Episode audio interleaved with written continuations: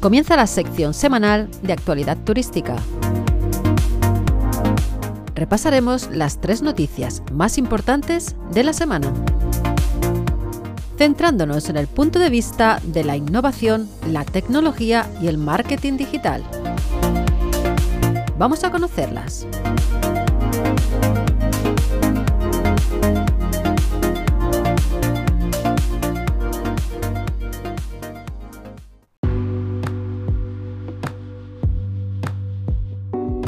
Airbnb ha anunciado el lanzamiento de una nueva herramienta llamada Flexible Search, que permitirá a los usuarios renunciar a poner fechas exactas cuando quieran reservar un alojamiento en la plataforma.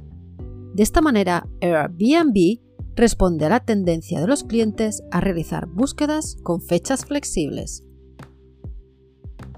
TripAdvisor está construyendo su nuevo programa de suscripción llamado TripAdvisor Plus. Este nuevo programa que está poniendo en marcha TripAdvisor es un plan de suscripción que cuesta 99 dólares al año y ofrecerá a sus clientes descuentos y ventajas en reservas, así como actualizaciones gratuitas de habitaciones y ofertas en experiencias. Ya hay más de 10.000 hoteles en lista de espera para incorporar el servicio, que se espera que se lance en algún momento del 2021. Y por último, una cadena de hostels alemana ha analizado los segmentos que estarán más dispuestos a hacer turismo en 2021. Los nuevos hábitos del consumidor, tal y como ha señalado Oliver Winter, fundador y CEO de esta cadena de hostels, también influirán en las necesidades de los viajeros y en la elección de destinos y experiencias. Vamos a ver cuáles son esas tendencias. 1. Viajar para aprender la educación más allá de las aulas. Una de las tendencias más relevantes en materia de educación, además de la digitalización, es el aprendizaje experiencial.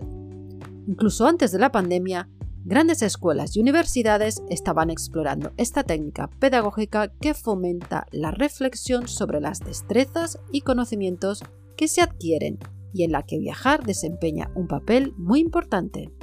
Antes de la reducción de los viajes a causa de la pandemia, uno de los segmentos de clientes que más negocios generaban eran los viajes en grupo, en especial los escolares y los jóvenes.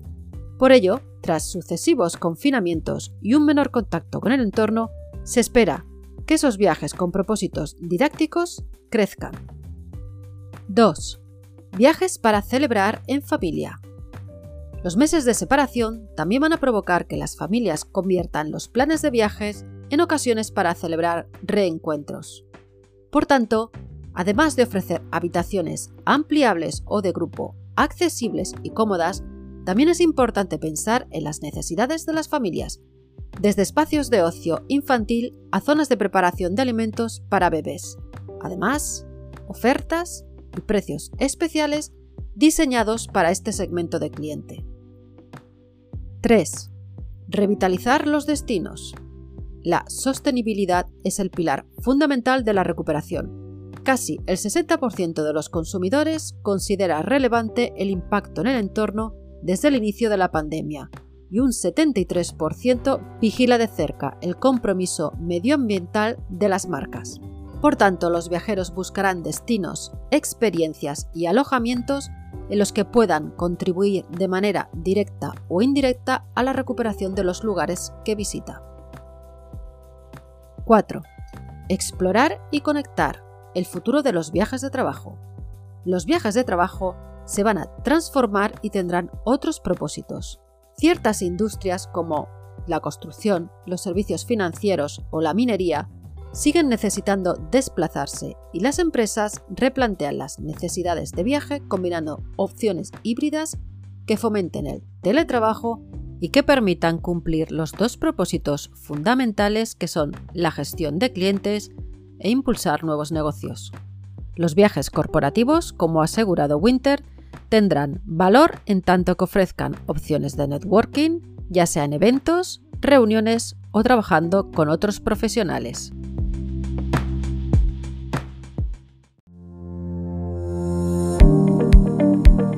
Y hasta aquí el resumen de esta semana. La próxima, más noticias y actualidad.